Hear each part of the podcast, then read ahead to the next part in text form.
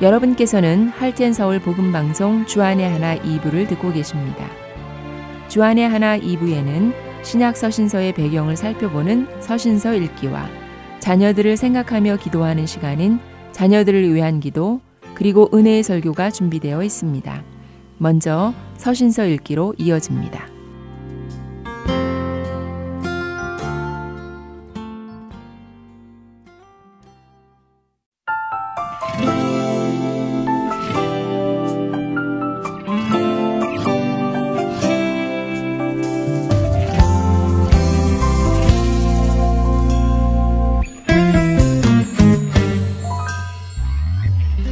여러분 안녕하세요. 신약 성경의 서신서들의 배경을 살펴보므로 성경을 더 깊이 볼 수 있도록 함께 공부하는 서신서 읽기 진행의 김민석입니다.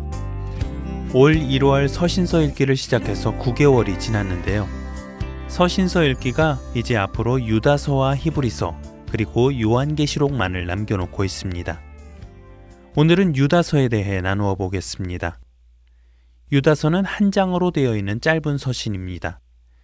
내용면에서는 거짓 교사들에 대해 설명하며 구약 성경을 인용한 것이 베드로 후서의 2장과 3장의 내용과 아주 비슷합니다. 그래서 유다서를 좀 더 잘 이해하려면 베드로 후서를 함께 읽는 것이 도움이 되기도 하고 때로는 같은 내용을 읽고 있는 듯한 착각이 들기도 할 정도이지요. 유다서의 저자는 유다서 1장 1절을 보면 알 수 있는데요. 예수 그리스도의 종이요 야고보의 형제인 유다라며 유다서는 저자를 소개하며 시작됩니다. 그런데 이 야고보는 어떤 야고보이며 그 야고보의 형제 유다는 또 어떤 유다인지 알아보는 것이 좋은데요. 기독교 전승에 의하면 유다서에서 자신을 유다라고 밝히는 사람은 마리아와 요셉 사이에서 태어난 아들로서 야고보, 요셉, 그리고 시몬과 더불어 마리아의 아들 중 한 명이라고 말합니다. 다시 말씀드리면 예수님의 육신의 형제 중 한 사람인 것이지요. 예수님의 육신의 형제인 유다 역시 야고보와 마찬가지로 예수님이 메시아인 것을 처음에는 믿지 못했습니다. 그러나 예수님께서 부활하신 것을 보고서 믿음을 갖게 되지요. 사도행전 1장 14절에는 그들의 이름이 나오지는 않지만 그들이 마가의 다락방에서 약속하신 성령님을 기다리며 기도한 것을 알 수 있습니다. 여자들과 예수의 어머니 마리아와 예수의 아우들과 더불어 마음을 같이하여 오로지 기도에 힘쓰더라. 사도행전 1장 14절의 말씀입니다. 어떤 이들은 마리아가 예수님만 낳고 다른 아이는 낳지 않고 평생을 살았다고 하기도 하지만 그것은 사실이 아니지요. 마태복음 13장 55절에는 이는 그 목수의 아들이 아니냐 그 어머니는 마리아 그 형제들은 야고보 요셉 시몬 유다라 하지 않느냐라고 하시며 예수님의 동생들의 이름까지 명확하게 기록이 되어 있습니다. 말씀드린 대로 예수님의 육신의 형제들은 예수님께서 이 땅에 계시는 동안 예수님을 그리스도로 믿지는 않았습니다. 예수님과 함께 자라면서도 예수님께서 메시아인 것을 몰랐던 것이죠. 심지어 그들은 예수님께서 귀신이 들렸다고까지 말하기도 했습니다.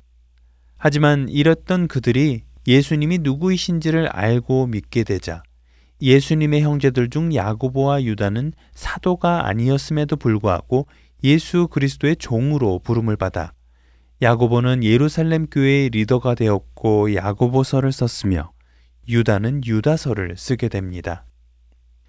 유다서 1장 1절을 보면 이 편지를 받은 사람이 부르심을 받은 자, 하나님 아버지 안에 사랑을 얻고 예수 그리스도를 위하여 지키심을 받은 자들에게 편지를 한다며 수신자를 언급합니다. 이 서신은 한 개인이나 교회에 보냈다기보다는 그리스도를 믿는 모든 성도들에게 보낸 서신이라고 보는 것이 옳겠습니다.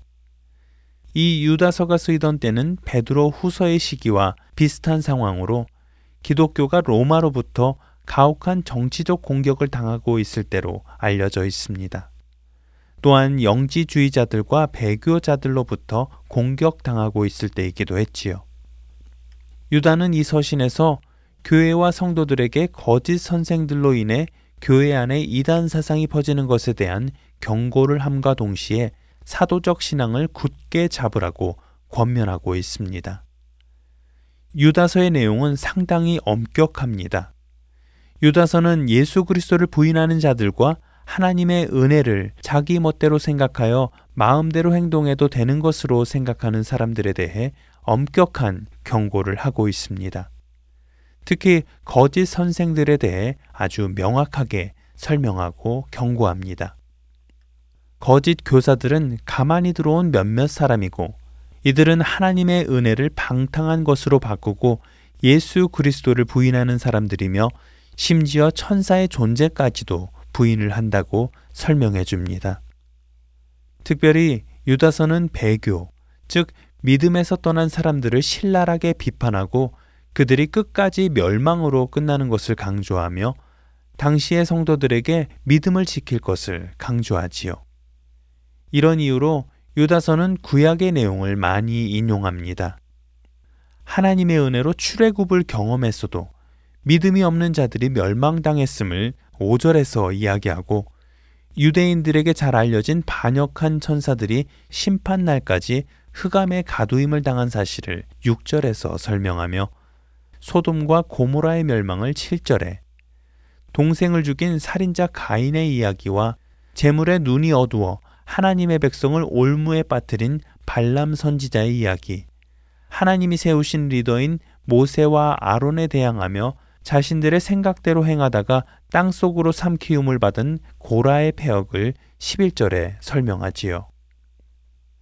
이처럼 역사 속에서 잘 알려진 사실을 열거하며 잠시의 편안을 위해 신앙을 버리고 육신을 따라 행동하는 것이 어떤 결과를 가지고 올지를 분명하게 경고하고 있는 것입니다.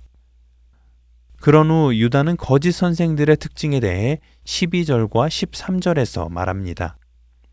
이들은 암초, 즉 많은 배를 침몰시킨 숨겨진 암초와 같은 자들이며 자기 몸만 기르는 목자, 즉 이들은 자기의 지위를 이용하여 이기적인 목적을 이룰 뿐 양떼를 먹이지는 않는 사람이라고 말합니다. 즉 목자처럼 보이지만 자신이 돌보아야 할 양보다는 자신만을 돌보는 사람들이지요. 또한 바람에 불려가는 물 없는 구름 같은 사람들은 갈망하던 비를 내릴 듯 하다가 그대로 지나가 버리는 구름처럼 거짓 맹세로 남을 속이는 자들이라고 비유하기도 합니다. 그리고 이런 거짓 선생들은 자기 수치에 거품을 뿜는 바다의 거친 물결처럼 수치스러운 행동을 남기는 자들이라고 설명합니다. 유다는 짧은 서신 안에서 이처럼 거짓 선생들과 경건하지 않게 사는 자들의 결말에 대해 경고를 하고는 믿는 자들을 향한 권면의 말로 끝을 맺습니다. 그는 이 편지를 받는 자들에게 사도들이 이미 이 같은 일들을 예언한 것을 기억하라고 경고하지요. 이와 함께 마지막 때가 되면 하나님을 비웃고 거역하며 제멋대로 행동하는 사람들이 있을 것 역시 경고합니다. 그리고 그들은 그들 속에 성령님이 거하지 않기 때문에 사람들 사이를 갈라놓고 죄로 물든 육신의 정욕대로 행동할 것임을 말합니다. 그러면서 그리스도인으로서 해야 할 것들을 말해줍니다. 자신의 삶을 거룩한 믿음 위에 건축하고 성령으로 기도하며 하나님의 사랑 안에서 자신을 지키라고요. 또 우리는 영생에 이르도록 주 예수 그리스도의 긍휼을 기다리며 어떤 의심하는 자들을 긍휼히 여기고 그들을 불에서 끌어내 구원하라고 말합니다. 그리고 마지막으로 육체로 더럽힌 옷까지도 미워하되 두려움으로 그들을 긍휼히 여길 것을 당부하며 하나님을 찬송함으로 서신을 마칩니다. 짧은 서신이지만 강력한 경고가 담겨 있는 유다서. 다시 한번 정독하며 우리의 신앙을 점검해 본다면 큰 도움이 될 것입니다. 서신서 읽기 마치겠습니다.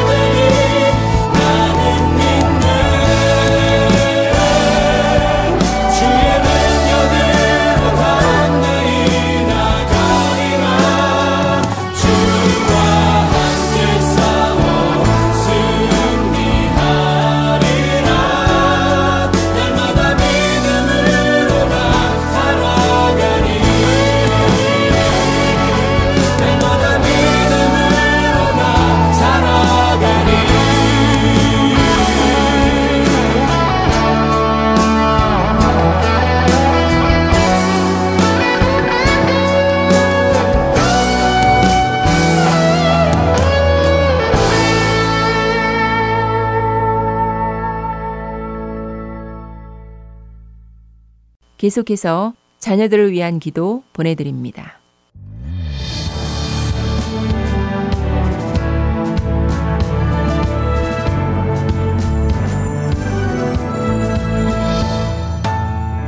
애청자 여러분 안녕하세요. 자녀들을 위한 기도 시간의 데보라 조이입니다. 세상의 가치관은 끊임없이 변해갑니다. 그리고 그 속도는 갈수록 빨라지지요. 우리의 자녀 세대의 가치관은 이미 우리가 자라던 때와는 많이 다릅니다. 얼마 전 한 남학생의 간증을 듣게 되었습니다. 이 형제는 학교 점심시간 중에 친구들이 동성애에 관해 이야기 나누는 것을 듣게 되었답니다. 그런데 친구들이 동성애는 죄가 아니기에 숨기지 말고 동성애자로 자신있게 살아가는 것이 좋다는 말을 하더랍니다. 그리고 주위에 있는 많은 학생들이 그 말에 동의하는 것을 보며 하나님의 말씀이 동성애에 대해 어떻게 말씀하시고 계시는지 알고 있는 자신이 가만히 있을 수 없었다고 하더군요. 이 청년은 친구들에게 성경 중 로마서에 동성애는 분명히 하나님이 정하신 죄라고 쓰여 있으며 하나님은 죄인을 궁휼히 보시며 그들을 사랑하시지만 죄는 미워하신다는 것을 말해 주었답니다. 그러자 학생들은 화를 내며 못된 말과 행동으로 그 후로 이 형제를 공격하기 시작했다고 합니다. 다행히도 신실한 크리스천 선생님께서 그 학교에 계셔서 이 형제는 선생님께 상담을 하고 도움을 받게 되었다는데요. 형제는 그 사실을 간증하며 이렇게 말했습니다. 저에게는 힘들고 아픈 시간이었지만 제 신앙을 지키며 어려움을 극복할 수 있게 기도와 조언으로 도와주신 선생님과 부모님의 사랑에 감사드려요. 라고 말입니다. 애청자 여러분, 이러한 일은 이 한 형제에게만 일어난 드문 일이 아닙니다. 이 세상은 우리 자녀들에게 하나님께서 죄라고 하신 것들을 죄가 아니라고 가르칩니다. 그리고 그것을 죄라고 말하는 사람들을 핍박합니다. 사랑하는 애청자 여러분, 만약에 이 일이 여러분이 사랑하는 자녀나 손주에게 일어난다면 여러분은 어떻게 하나님께 기도하시겠습니까? 우리의 자녀들이 전신갑주를 입고 성령의 검인 말씀을 들고 이 세대에서 그리스도인으로 담대히 승리하도록 기도해야 하지 않겠습니까? 하나님께서 오늘 우리의 기도에 응답하셔서 우리 자녀 세대에 새로운 영적 각성이 일어나게 하시고 그들의 가치관이 성경적으로 다시 세워지는 놀라운 도덕의 혁명이 일어나게 해 주시기를 기도하기 원합니다. 오늘은 하나님은 전능하시다 라는 주제로 하나님께 찬양 드리는 시간을 갖겠습니다. 그분은 큰 권세와 지혜, 힘과 능력을 가지시고 나타내시는 하나님이십니다. 하나님의 말씀을 나누겠습니다. 시편 62편 5절에서 7절까지 말씀입니다. 나의 영혼아 잠잠히 하나님만 바라라. 물은 나의 소망이 그로부터 나오는도다. 오직 그만이 나의 반석이시요 나의 구원이시요 나의 요새이시니 내가 흔들리지 아니하리로다. 나의 구원과 영광이 하나님께 있으며 내 힘의 반석과 피난처도 하나님께 있도다. 이 시간 전능하신 하나님 아버지께 찬양 드리는 시간을 갖겠습니다.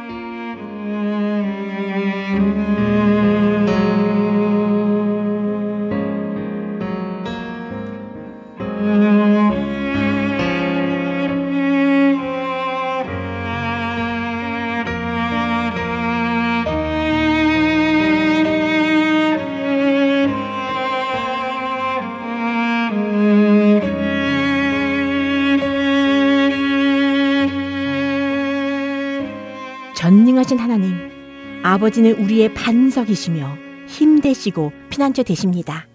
주님의 위대하심과 능력을 모든 열방에게 보여주신 하나님을 높이 성축합니다. 하늘과 땅에 주께서 행하신 이 놀라운 일을 할 수 있는 신이 어디 있겠습니까? 오직 여호와만이 모든 것을 다스리는 전능하신 하나님이시고 위대하고 영원한 아버지이시며 평화의 통치자이십니다. 지극히 높으신 하나님이 우리에게 행하신 크고 강한 표징들과 이적들을 기억하며 주님의 능력의 이름을 높이 경배합니다. 영원한 왕이신 만군의 하나님, 아버지의 왕국은 영원한 왕국이 되며 여호와의 통치는 대대로 있을 것입니다. 아멘. 이제 두 번째 단계로 고백의 시간을 갖겠습니다. 이사야 53장 5절에서는 그가 찔림은 우리의 허물 때문이요. 그가 상함은 우리의 죄악 때문이라. 그가 징계를 받음으로 우리는 평화를 누리고 그가 채찍에 맞음으로 우리는 나음을 받았도다. 라고 말씀합니다. 이 시간에는 예수님께서 우리의 죄를 위해 십자가에서 돌아가신 그 큰 사랑을 묵상하시면서 회개 기도하는 시간을 갖겠습니다.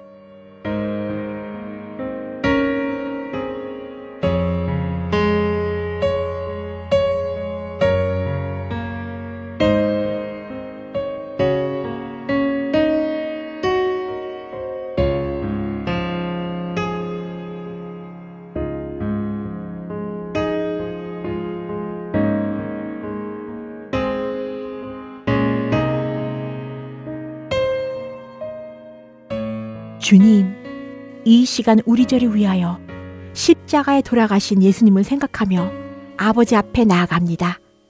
주님의 말씀을 순종하지 않고 우리의 뜻과 욕심대로 산 우리의 모든 죄를 용서하여 주옵소서. 하나님, 주님의 말씀에 순종하여 우리 자신을 부인하고 우리의 십자가를 지고 아버지를 따르는 참된 지자로 살 수 있도록 은혜 베풀어 주옵소서. 아멘. 세 번째로 감사 기도의 시간입니다. 시편 118편 1절에서는 여호와께 감사하라. 그는 선하시며 그의 인자하심이 영원함이로다 라고 말씀합니다. 이 시간에는 하나님이 행하신 놀라운 일들을 생각하며 전능하신 하나님께 감사드리는 시간을 갖겠습니다.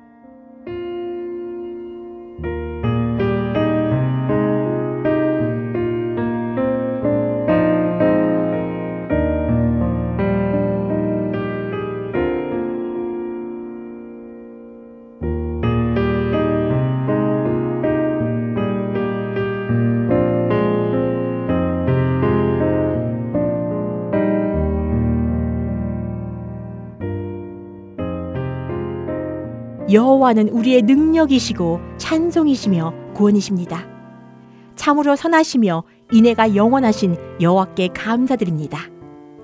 우리에게 아버지의 뜻대로 기도할 수 있도록 은혜 베풀어 주시며 우리 안에서 일하시는 능력을 따라 우리가 구하거나 깨닫는 것 이상으로 모든 것을 넘치게 행하시는 전능하신 하나님께 영광 돌리며 감사 찬양 드립니다. 아멘. 이제 중보기도의 시간입니다. 로마서 6장 13절 말씀을 여러분과 나누겠습니다. 또한 너희 지체를 불의의 무기로 죄에게 내주지 말고 오직 너희 자신을 죽은 자 가운데서 다시 살아난 자 같이 하나님께 드리며 너희 지체를 의의 무기로 하나님께 드리라. 오늘은 우리 자녀들 세대에 하나님께서 도덕적인 영적 각성을 일으켜 주시기를 기도하는 시간을 갖겠습니다.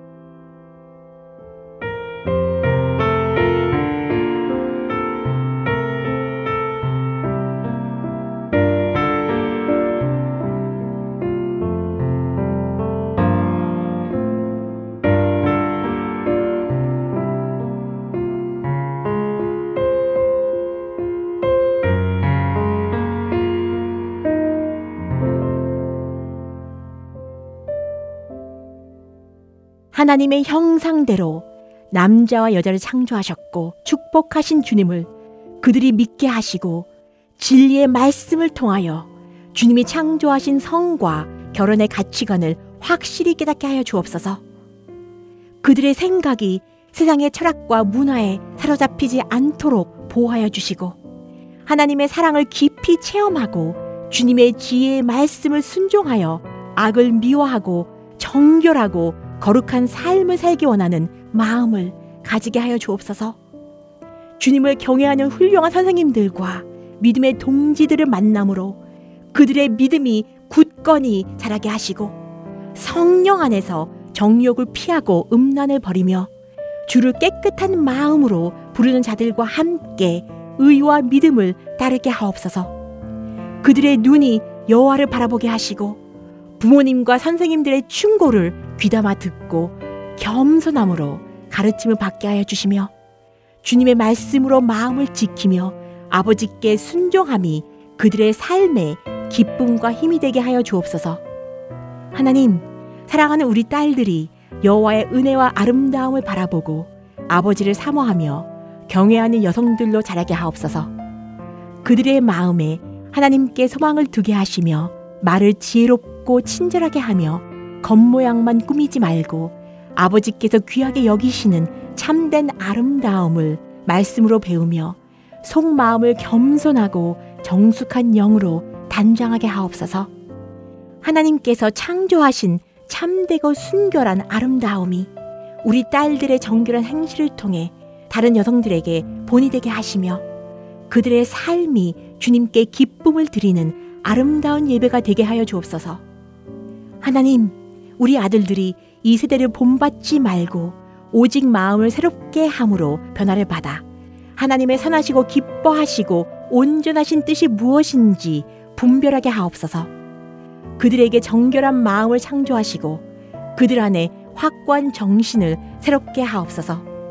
그들이 주님을 경외하며 아버지의 명령을 지키고 주님의 목소리를 청종하며 섬기게 하옵소서. 그들이 주님의 말씀을 통해 자신의 정체를 확실히 알며 아버지 앞에 정직하고 진실되게 살며 그들의 말과 행동과 사랑과 믿음과 순결로 믿는 자들에게 모범이 되게 하여 주옵소서. 하나님, 우리 자녀들 세대에 moral revolution, 영적인 각성을 일으켜 주셔서 그들의 삶을 통해 모든 영광 받아주시고 주님의 복음이 열방에 선포되게 하옵소서 예수님의 이름으로 간절히 기도합니다. 아멘.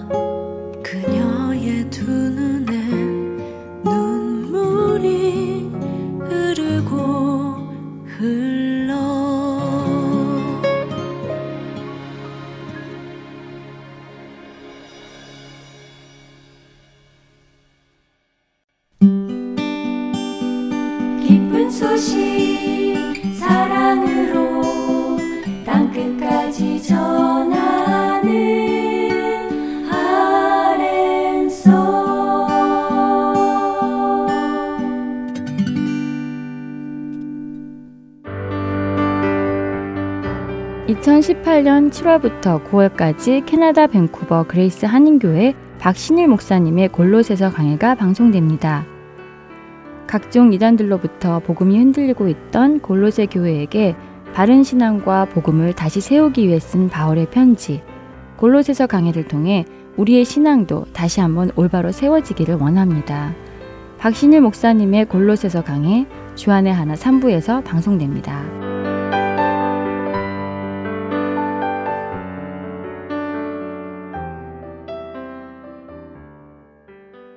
은혜의 설교 말씀으로 이어드립니다.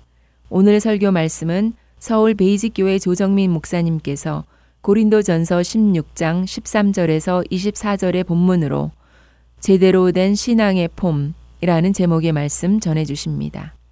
은혜의 시간 되시길 바랍니다.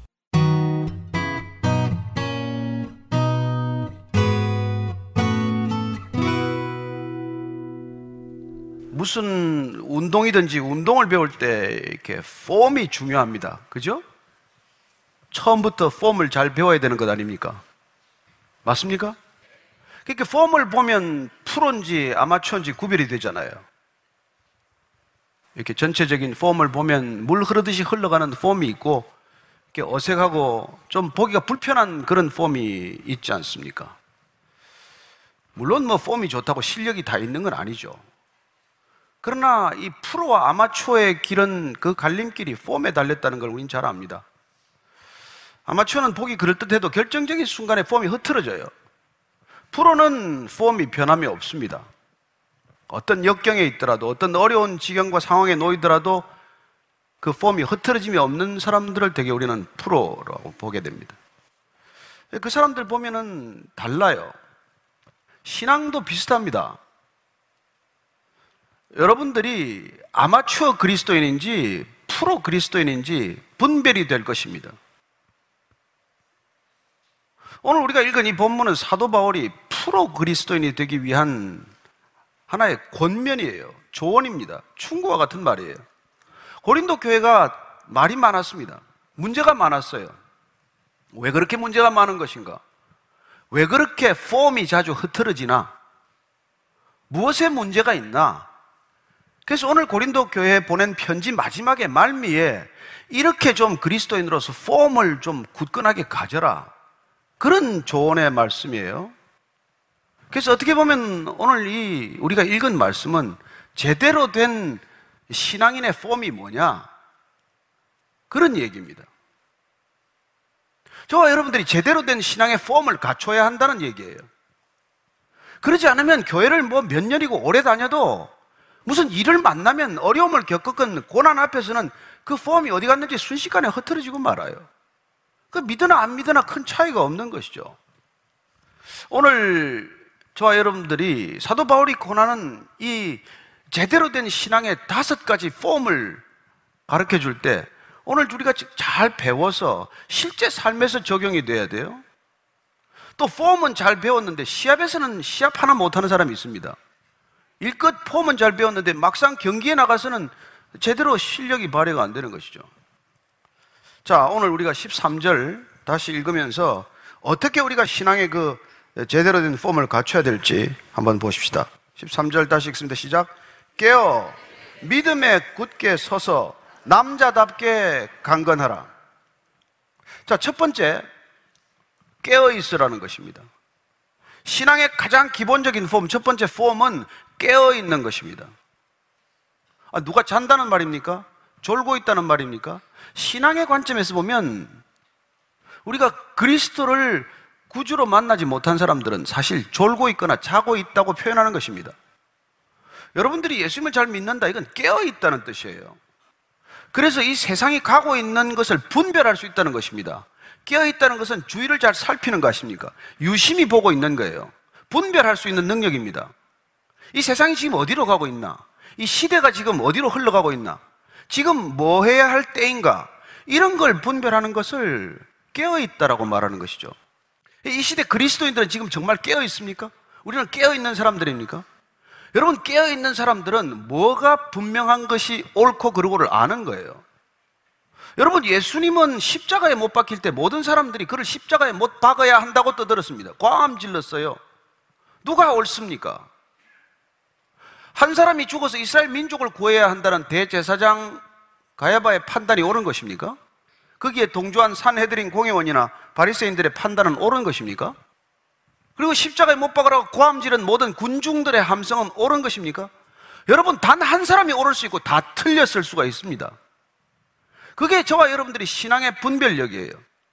그러나 졸고 있거나 자고 있으면 화들짝 놀라서 깨서 모든 사람들이 가는 대로 달려갈 거예요. 다수가 옳다고 하는데 휩쓸려 갈 것입니다.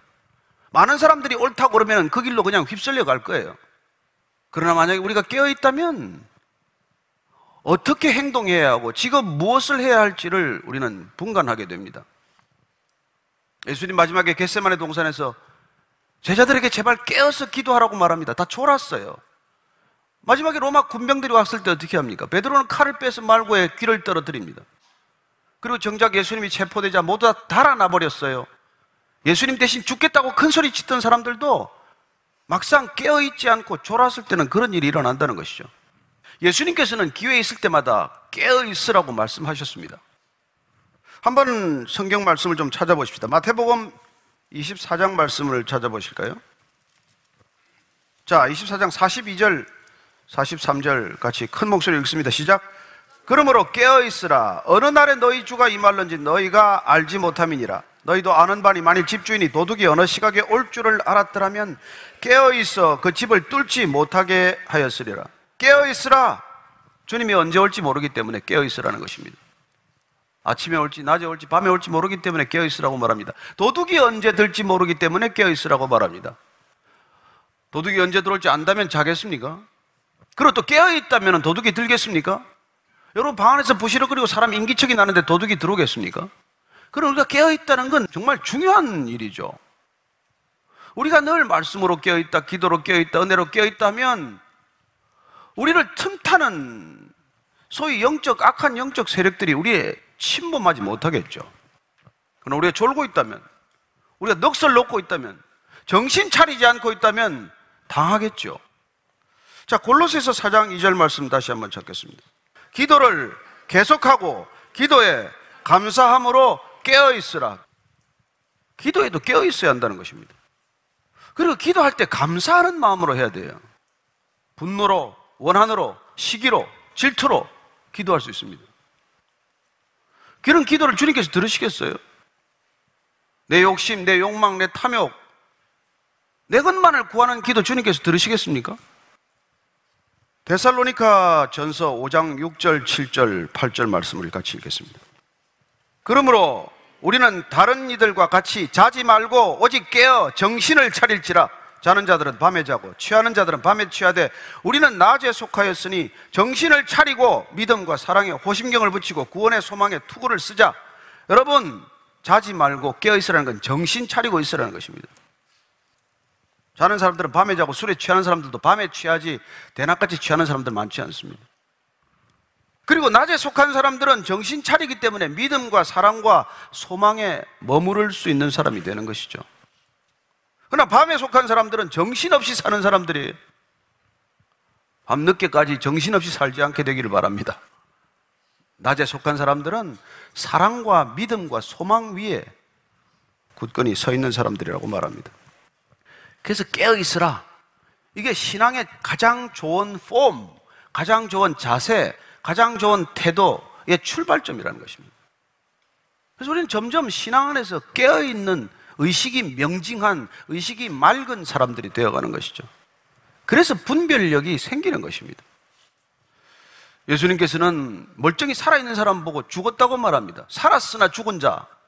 여러분, 거듭나지 않은 사람들은 살았으나 죽은 자들이에요. 신앙은 그런 역설적 표현을 씁니다. 예수님께서는 멀쩡히 집 찾아다니고 직장 일터 잘 찾아다니는 사람들에게 길 잃은 자라고 말합니다. 뭐 길을 잃었습니까? 잘 다니죠. 그러나 그리스도를 길로 만나지 못한 사람들은 열심히 다나도 멀심히 찾아다녀도 길 잃은 사람이에요. 예수님께서는 길 잃은 사람 찾으러 오셨습니다.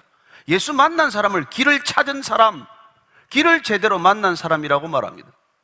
저와 여러분들은 길을 찾은 줄로 믿겠습니다. 길 잘 찾으셨죠? 그럼 세상이 가는 길로 가지 않아야 돼요. 주님을 따르기로 결정했으면 세상이 다 가더라도 그 길이 아니고 우리는 단 한 분이신 그분의 길을 따르기로 결정한 사람입니다. 그게 깨어있는 삶이에요. 여러분, 믿음은 내 생각이 아니에요. 내 신념이 아닙니다.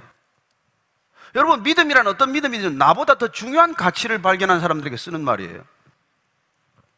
여러분들이 돈이란 정말 중요하다라고 믿기 시작하면 돈보다도 더 중요한 것을 발견할 수 없다면 여러분들은 생명도 기꺼이 그걸 위해서 버리게 됩니다. 돈 때문에 사람을 죽이지 않습니까? 돈이라면 못할 일이 없잖아요. 돈이 중요하다고 믿기 때문에 그래요. 권력이 중요하다고 믿으면 어떨까요? 사람 파리 목숨 잡듯이 잡습니다. 나라와 민족도 내 권력이라면 아무 소용이 없어요. 무슨 짓이든지 할 수 있는 것이죠. 그래서 바른 믿음이란 어떤 걸까요? 예수님이 나를 구원하셨다는 믿음이에요.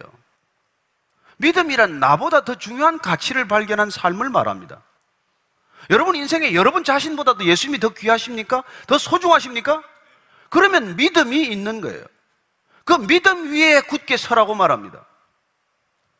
내가 더 중요해지기 위해서 믿는 믿음이 아니라 주님이 더 중요하고 내가 덜 중요하기 때문에 믿는 믿음을 바른 믿음이라고 그래요. 그러나 주님을 이용해서 내가 좀 더 잘 되겠다고 하면 그건 해로운 믿음이란 말이에요. 그래서 신앙의 제대로 된 폼 두 번째는 믿음 위에 굳게 서라는 것입니다. 세 번째 남자다우라고 말하고 있어요. 그래서 세 번째 폼은 네 번째 폼하고 붙여서 해석하기 나을 것 같아요. 강건하라 이렇게 돼요. 남자답게 강건하라. 결국 우리가 알아들을 수 있는 말로 한다면은 강하고 담대하라 이런 뜻이겠죠. 정말 용기 있게 행동하라 그런 뜻입니다. 요수아가 모세의 뒤를 이었습니다. 얼마나 불안했을까요? 탁월한 지도자 뒤를 이어받은 요수아가 늘 불안하지 않았습니까? 그랬을 때 하나님께서 그에게 어떻게 말씀해 주십니까? 계속해서 강하고 담대하라. 그렇게 얘기하죠. 요수아서 우리 1장 한번 찾아보시죠. 요수아서 1장 6절 이하를 읽습니다. 시작. 강하고 담대하라. 너는 내가 그들의 조상에게 맹세하여 그들에게 주리라 한 땅을 이 백성에게 차지하게 하리라. 오직 강하고 극히 담대하여 나의 종 모세에게 내게 명령한 그 율법을 다 지켜 행하고 우로나 자로나 치우치지 말라. 그리하면 어디로 가든지 형통하리니 이 율법책을 내 입에서 떠나지 말게 하며 주야로 그것을 묵상하여 그 안에 기록된 대로 다 지켜 행하라. 그리하면 내 길이 평탄하게 될 것이며 내가 형통하리라. 내가 네게 명령한 것이 아니냐? 강하고 담대하라. 두려워하지 말며 놀라지 말라. 내가 어디로 가든지 내 하나님 여호와가 너와 함께 하느니라 하시니라. 여러분 새 일을 행할 때, 여러분들이 낯선 상황에 갈 때, 여러분들이 무슨 일을 시작할 때 이 말씀을 읽고 시작하십시오. 강하고 담대하라. 여러분 이 세상은 우리를 두렵게 합니다. 낙심하게 하고 무릎을 꿇게 하고 좌절하는 심령이 되게 하지만 강하고 담대하라. 이 짧은 말씀 속에서 하나님께서 계속해서 되풀이해서 말씀해 주십니다. 강하고 담대하라. 용기 있게 행동하라.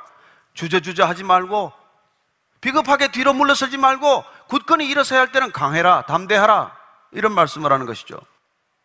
여러분, 우리는 지금 그리스도인들 중에 잘못된 생각을 하는 경우가 많습니다. 형통하다는 게 그런 어려움이 없는 거라고 생각을 해요. 마치 꽃감이 내 입에 굴러 떨어지듯이 그런 것들이 내 입에 그냥 수고 없이 내 입에 굴러 떨어지는 걸 형통하다고 말하는 사람들이 있어요.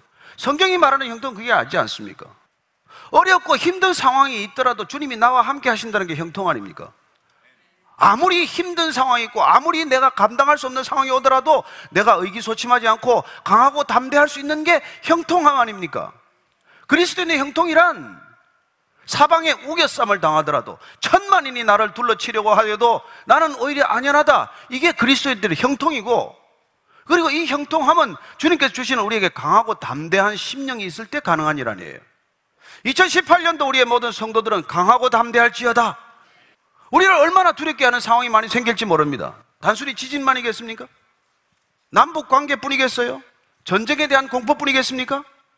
그리고 이 모든 것들을 14절 말씀 이렇게 행하라고 합니다. 우리의 폼을 완성하는 폼이 있어요. 14절입니다. 시작. 너희 모든 일을 사랑으로 행하라. 무슨 일을 하든지 우리가 이렇게 사랑으로 행해야 된다는 것입니다. 사실은 이 깨어있기 위해서는 우리가 정말 분별해야 돼. 계시록을 보면은 깨어 있어서 벌거벗고 다니지 말라고 말합니다. 여러분, 넋을 놓으면 우리가 벌거벗는 줄도 모르고 벌거벗어요. 저는 인류가 이렇게 음란해진 이유가 지금 정신을 잃었기 때문에 그래요. 졸다가, 자다가, 정신 놓쳤다가, 그리고는 뭐 하나씩 벗기 시작하더니 요새 다 벗고 다니네. 그리고는 점점 더 음란해지고 있어요. 그러나 이 모든 일을 우리가 신앙의 마지막 태도를 완성하는 기본 폼의 완성은 사랑으로 모든 일을 행할 때 완성된다는 것입니다. 이미 우리가 13장 말씀을 통해서 사랑, 믿음, 소망 가운데 어떤 사랑이라는 말 들었습니다. 그리고 무슨 일을 하든지 사랑 없이 하는 건 아무 소용이 없다. 내가 내 몸을 불살하게 내주고 내 모든 것으로 구제하고 그렇게 할지라도 내가 사랑이 없다면 너는 nothing 아무것도 아니다. 사도 바울은 이미 그렇게 말씀해 주셨습니다. 그렇습니다. 우리가 믿음에 깨어 있고 굳게 서 있고 그리고 강하고 담대할지라도 이 모든 것들을 사랑이 동기가 되어서 사랑으로 행하지 않는다면 헛수고라는 거, 헛일이라는 것을 말씀해 주고 있습니다. 그래서 우리가 좋은 신앙의 길을 간다. 나는 바른 신앙의 길을 간다. 나는 온전한 신앙의 내 모습을 갖추겠다. 하면은 이런 폼들이 우리 몸에 익숙해져야 된단 말이에요. 우리에게 어떤 형편과 처지가 닥치더라도 이런 게 우리 몸에서 배어 나와야 된다는 것을 말해주고 있는 것이죠.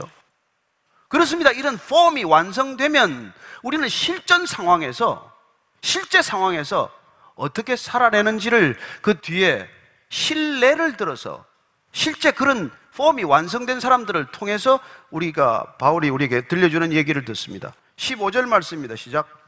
형제들아, 스테바나의 집은 곧 아가야의 첫 열매요. 또 성도 섬기기로 작정한 줄을 너희가 아는지라 내가 너희를 권하노니 이 같은 사람들과 또 함께 일하며 수고하는 모든 사람에게 순종하라 형제들아 고린도 교회 형제들을 부릅니다 형제들아 스테바나라는 이름이 나와요 스테바나는 아가야 지방의 첫 열매라고 말합니다 바울에게는 첫 열매가 중요해요 아담은 죄의 첫 열매가 된 것입니다 예수 그리스도는 부활의 첫 열매가 된 거예요 여러분, 첫 열매가 열린 것을 보면 계속해서 열매가 열릴 것이라는 것을 우리는 예감하게 되고 내다보게 됩니다.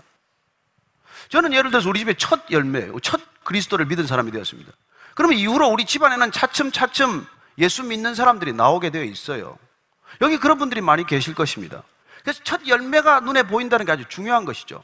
사도 바울은 아가야 지방, 그리스도의 남부, 그리스도 반도의 남부 지역을 아가야 지방이라고 하는데 아가야 처음 회심한 사람이에요, 스테바나는. 그래서 그리스도를 주라고 고백하는 이 헬레니즘 세계에서 첫 번째 회심자를 얻었을 때 바울은 얼마나 흥분했겠어요.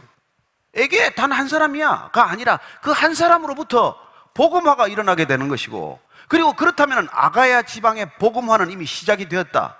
이런 믿음이 확 오는 것이죠. 그게 첫 열매가 가지는 의미라는 것입니다. 스테반이라는 사람이 믿고 나서 어떻게 돼? 자기 집이 다 구원을 받았습니다.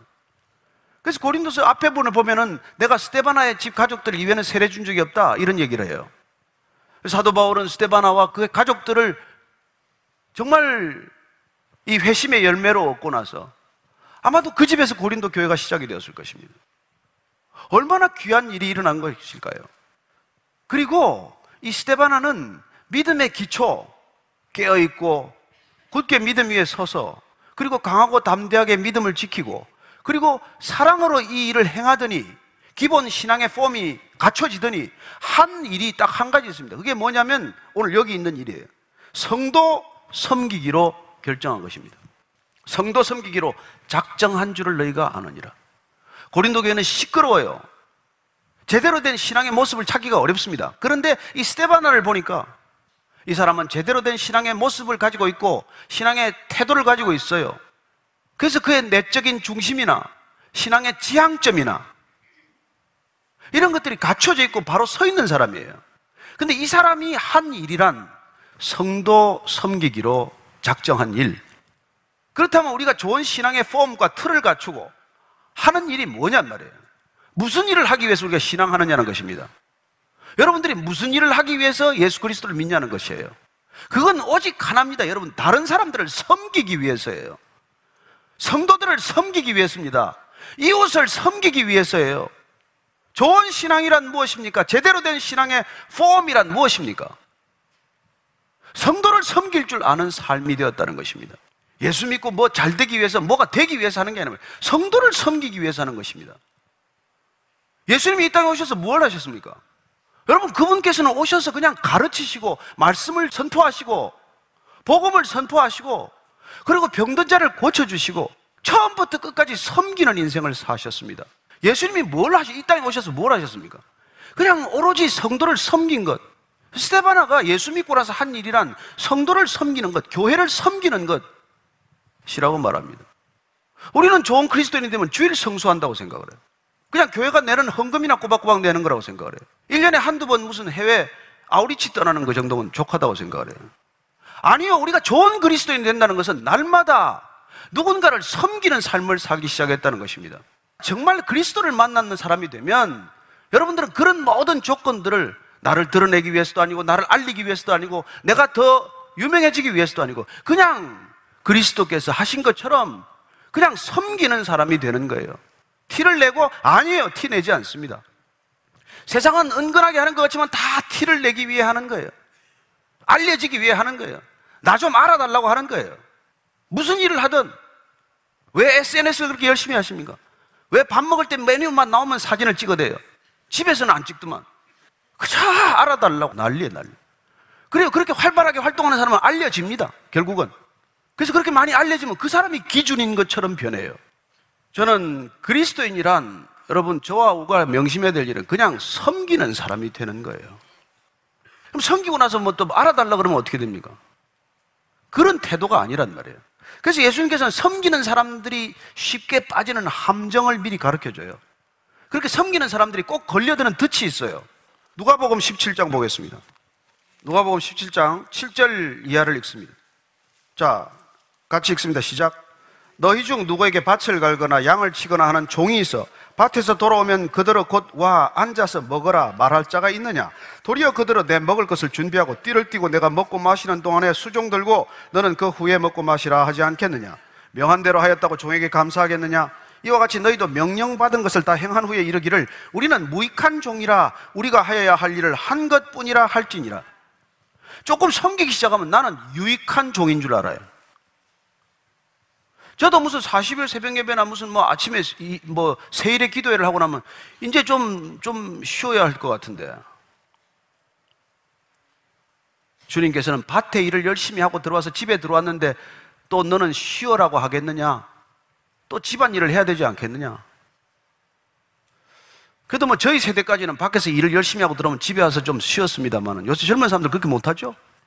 집에 와서 또 앞치마 두르고 또 요리를 하든지 설거지를 하든지 섬겨야 되는 것 아닙니까? 탄식하지 마십시오. 한탄하지 마십시오. 그러고 나서 다 설거지하고 부인 앞에 무릎 꿇고 저는 무익한 종입니다. 이렇게 말해야 이게 제대로 예수 만난 사람이라는 거예요. 솔직히 저는 그렇게 못 삽니다, 목사님. 우리가 하나님을 위해서 뭐 일 좀 한다고 하면은 금방 섬김을 받으려고 하는 그런 못된 버릇이 있기 때문에 주님께서는 야, 너는 끝까지 무익한 종이야. 여러분, 이게 그리스도인의 정체성이에요. 이게 신앙의 폼이 제대로 갖춰진 사람이란 말이에요. 덜 갖춰진 사람. 그런 사람들하고는 확연히 차이가 나는 것이죠. 그래서 아마추어 그리스도인이냐, 프로 그리스도인이냐, 이걸 우리가 분명히 이게 식별할 수 있어야 되고, 저와 여러분들은 이왕 이 걸음 나섰는데, 주님 따르기로 결정했는데, 제대로 된 프로 그리스도인이 되자는 얘기예요. 그 폼이 제대로 좀 갖춰진 신앙이 되자는 것입니다. 자, 오늘 사도 바울이 스테바나 이외에 또 이렇게 말합니다. 그리고 이 같은 사람들과 또 함께 일하며 수고하는 모든 사람에게 순종하라고 했었죠. 여러분, 목사한테 순종할 필요 없습니다. 이렇게 소리 없이 섬기는 사람한테 순종하라는 거예요. 그래야 교회가 잠잠해진다고 말합니다. 무슨 직분을 가진 사람, 무슨 타이틀을 가진 사람한테 순종하라는 게 아니에요. 이렇게 소리 없이 누군가를 섬기는 사람한테 서로 순종하는 것이 교회입니다. 세상은 그런 질서가 아니죠. 세상은 타이틀을 가져야 섬기게 되는 거고, 세상은 유명하고 알려져야 그 사람에게 섬기게 되겠지만, 그러나 교회는 이름 없이 수고하고 이름 없이 그런 영적인 리더십을 가진 사람들에게 순종하는 것이 교회예요. 그러니 그것은 직분이나 타이틀이 무슨 소용이 있겠습니까? 자, 신앙의 모습이 제대로 갖춰진 사람이 하는 두 번째 모습을 보게 됩니다. 17절 말씀입니다. 시작. 내가 스테바나와 부드나도 아가이고가 온 것을 기뻐하노니 그들이 너희의 부족한 것을 채웠습니다. 예, 이 세 사람이 왔는데 이 세 사람들이 너희의 부족한 것을 채웠습니다. 지금 에베소에서 사역하고 있는 바울을 찾아온 고린도 교회 세 사람, 이 세 사람들은 고린도 교회에 의논해가지고 재정을 가지고 와서 도운 게 아니에요. 고린도 교회가 마땅히 할 수도 있는 일을 하지 않았기 때문에 또 사도 바울이 교회로부터 내가 사례도 받지 않겠고 내가 교회로부터 도움도 받지 않겠다고 하기 때문에 그래서 사도 바울을 존중한 나머지 이 스테바노와 부드나도 아가이고가 사비를 모아서 그걸 헌금으로 가지고 온 거예요. 이게 성숙한 신앙의 모습이라는 것입니다. 부족한 것을 알아요. 그러나 조용하게 소문 내지 않고 소리 없이 그 부족을 채울 수 있는 사람이 된다는 것입니다. 저는 저와 여러분들이 조금 더 성숙한 신앙이 되어서 옆에 부족한 것이 보일 때 소리 없이 그 부족한 것을 채워주는 그런 아름다운 신앙이 되기를 축복합니다. 그리스도인이란 좋은 신앙의 모습을 가지고 있는 사람들이란 올바른 신앙의 폼이 갖춰진 사람이란 내가 더 이상 목마른 사람이 아니라 누군가의 부족에 눈을 뜨고 저 사람은 뭐가 부족하나, 저 사람은 뭐가 필요하나 그런 것들을 채워주는 사람이 된다는 것입니다. 그래서 고린도에서 에베소까지 오되 그냥 오지 않고 사도 바울에게 필요한 것들을 조금씩 가지고 와서 그 부족을 채워주고 있다는 것을 보게 됩니다. 여러분, 내 것을 채우는 사람은 평생 목말라요. 그러나 어느 날부터 누군가의 필요를 채워주기 시작하면 여러분들 자신이나 저가 부족으로부터 풀려나는 것, 더 이상 부족하지 않은 것, 그런 넉넉함과 풍요로움을 경험하기 시작하는 것이죠. 그게 좋은 신앙이라 이겁니다. 그러니 내가 여전히 목마르다면 여러분 내 신앙의 폼이 흐트러졌다. 이걸 우리가 알아야 되는 것이죠. 나 좀 태워다오, 나좀 채워다오. 그러다가 부부가 이혼하는 거 아니에요? 형제지간에 나 좀 먼저 채워달라고 하다가 형제지간에 원수지간 되는 거 아닙니까? 그러나 그리스도인이 된다는 것은 더 이상 나를 채워줄 생각하지도 마십시오. 내가 무슨 부족한 게 없냐? 보고 늘 거기에 주목하는 삶이에요.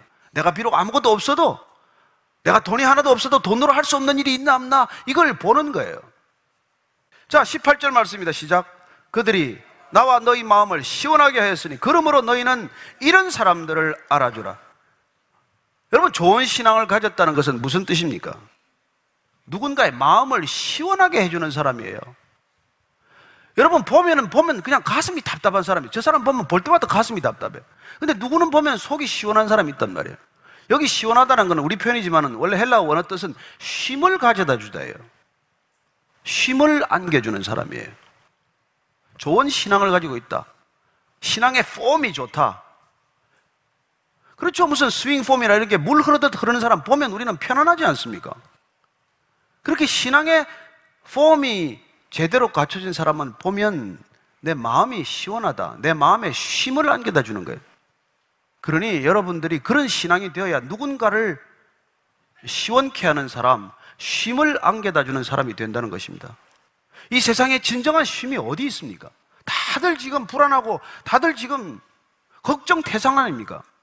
그러나 여러분들이 좋은 신앙을 가졌다, 좋은 신앙의 폼이 갖춰졌다면 누군가에게 가면 힘이 되고 위로가 되고 쉼을 안겨다 줄 수 있는 사람이 된다는 것입니다. 저는 여러분을 그래서 찾게 되는 사람이 되기를 바랍니다. 그 사람 만나면 마음이 편합니다. 그분과 있으면 그렇게 긴 말을 주고받지 않아도 마음이 가라앉고 평안함이 있습니다. 그게 그리스도인의 삶이에요. 저와 여러분들이 신앙의 폼을 갖추면 갖출수록 기본기를 갖추면 갖출수록 내가 깨어있고 내가 늘 믿음 위에 굳게 서 있고 내가 늘 용기 있고 담대하게 살아가면 그리고 모든 일을 사랑으로 행하면 이렇게 누군가의 마음을 시원하게 하는 사람이 된다는 것입니다. 그렇게 여러분들이 갖춘 기본기가 실전에서 이렇게 적용된다는 뜻이죠. 사도 바울이 이렇게 그 사람들 보면 내 마음을 시원하게 한다는 거예요. 그리고 고린도 교회, 그 말씀 많은 고린도 교회 성도들에게 이렇게 말합니다. 그런 사람을 좀 알아주라는 거예요. 무슨 바울이나 아볼로나 게바나 이런 사람을 알아주는 교회가 아니라 소리 없이 누군가의 마음을 시원하게 하는 사람. 어렵고 힘든 사람이 있으면 조용히 찾아가서 그냥 손 한 번 잡아주는 사람. 때로는 힘들고 울 때 눈물 같이 흘려주는 사람. 꼭 무슨 뭐 뭘 이렇게 많이 도와줘서가 아니라 늘 그 사람이 무슨 필요가 있는지를 눈여겨보는 사람. 이런 사람들을 알아주는 것이 교회란 말이에요. 그렇게 따뜻하게 해주는 게 그게 알아주는 거 아닙니까? 그게 대접하는 거 아니에요. 한번 웃어주는 것. 한번 따뜻하게 손 한번 잡아주는 것. 무슨 밥을 꼭 사야 대접입니까? 우리 교회가 그런 교회가 되기를 축복합니다. 18, 19절, 20절입니다. 시작. 아시아의 교회들이 너에게 무난하고 아굴라와 브리스가와 그 집에 있는 교회가 주 안에서 너에게 간절히 무난하고 모든 형제도 너에게 무난하니 너희는 거룩하게 입맞춤으로 서로 무난하라. 여러분 신앙의 폼이 좋은 사람들은 이렇게 무난할 줄 아는 사람, 안부를 물을 줄 아는 사람, 안부를 전할 줄 아는 사람 그런 사람들이라는 거예요.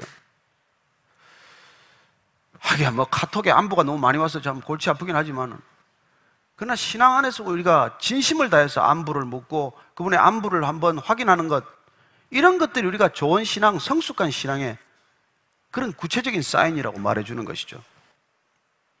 거룩하게 입맞춤으로 서로 무난하라. 요새같이 입 자꾸 맞추면 큰일 납니다. 입 맞추라는 게 아니고 요새는 뭐 악수하고 허깅 정도 할 수 있겠지만 그것도 거룩할 때 하란 말이에요. 사랑이 있을 때 하라는 것입니다. 오늘 사도 바울은 내가 무난하는데 거룩하게 하라는 거예요. 거룩하게. 여러분 신앙이란 거룩한 삶의 태도 아닙니까? 나 바울은 친필로 너에게 무난하노니 만일 누구든지 주를 사랑하지 않으면 저주를 받을지어다. 우리 주여 오시옵소서. 옛날에 이건 지금 편지를 전부 구슬로 썼습니다. 바울이 읽어주면 누군가 대필했어요. 마지막에 우리가 사인하듯이 친필로 쓰는 부분이 있습니다. 이 마지막 부분만 지금 바울이 친필로 쓴 거예요. 여기서부터 자기가 사인하듯 그렇게 사인하는데 바울 자신도 이렇게 무난하고 그리고 중요한 거는 아시아의 교회들이 무난한 거예요. 그리고 그 교회는 아굴라와 브리스가 집에 있는 교회라고 표현하고 있어요. 교회는 이 건물이 아니고 교회는 집 밖에 있는 건물도 아니고 교회는 집 안에 있는 사람들 브리스길라와 아굴라 집에 있는 사람들 그 사람들이 교회고 그 교회들이 고린도 교회 안부를 전한 것이라고 말씀하고 있습니다. 저와 여러분들이 교회라는 것을 잊지 마십시오. 저와 여러분들이 흩어진 곳에 교회가 흩어진다는 것 잊지 마십시오. 그 교회가 누군가에게 안부를 전할 때 이 교회와 저 교회는 그리스도 안에서 하나가 되는 것을 경험하는 것이죠. 오늘 바울은 누구든지 주를 사랑하지 않으면 저주를 받으라고 말합니다. 이게 듣기가 아주 거북한 표현 같지만 여러분 주님을 사랑하지 않으면 우리는 심판받는다는 뜻이에요. 여러분 사랑하지 않으면 심판받고 있는 것입니다. 빛이 없으면 그냥 어둠이 있는 거예요. 우리가 진정한 인생의 의미와 목적이 없으면 우리는 방황하고 있는 것입니다. 우리가 정결한 삶을 살지 않으면 우리는 이미 타락하고 있는 거예요. 그래서 우리가 주님을 사랑하고 주님의 사랑에 메인받고 주님의 사랑을 기억하는 삶을 살지 않으면 우리는 날마다 사실은 심판받고 있는 삶, 어쩌면 저주의 길로 가고 있는 삶을 살고 있는 것이죠.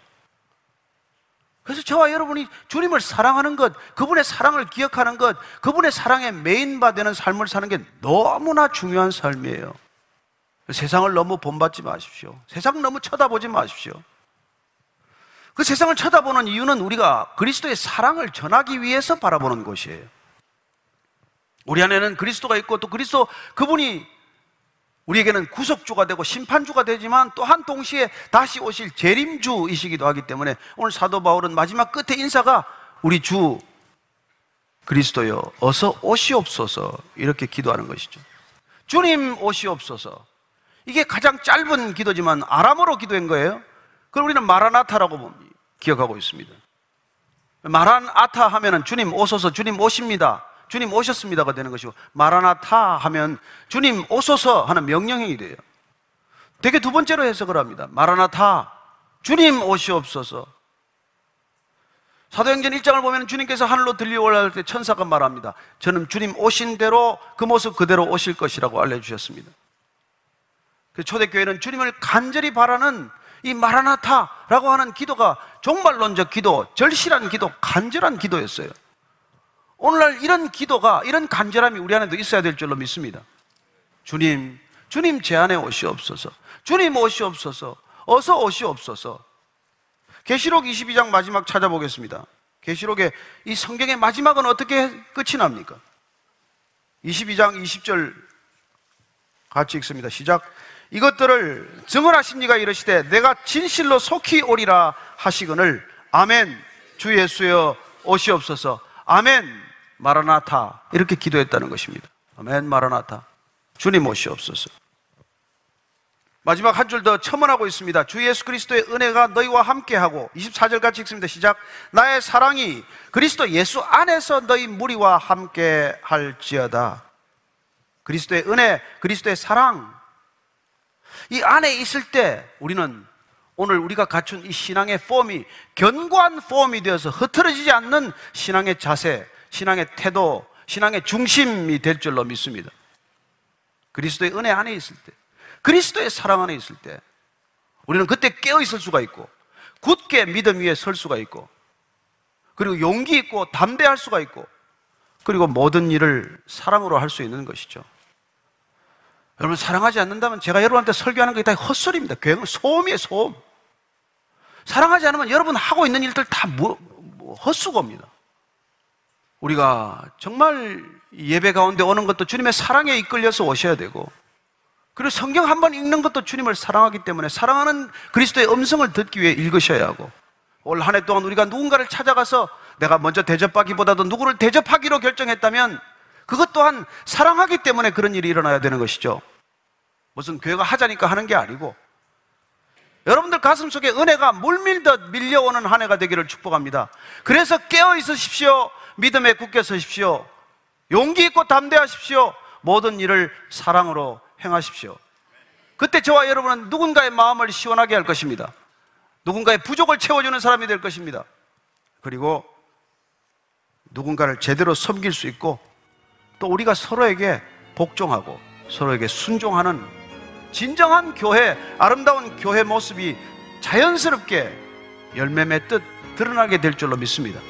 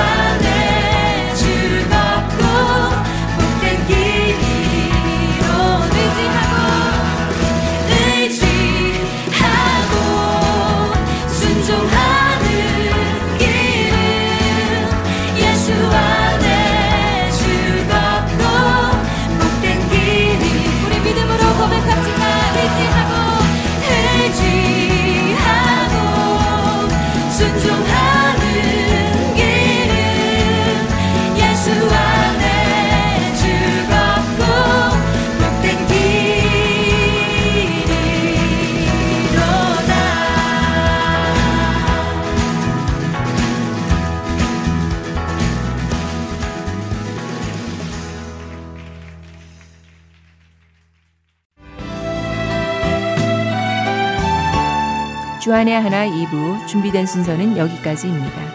함께 해주신 여러분께 감사드립니다. 다음 시간에 뵙겠습니다. 안녕히 계세요.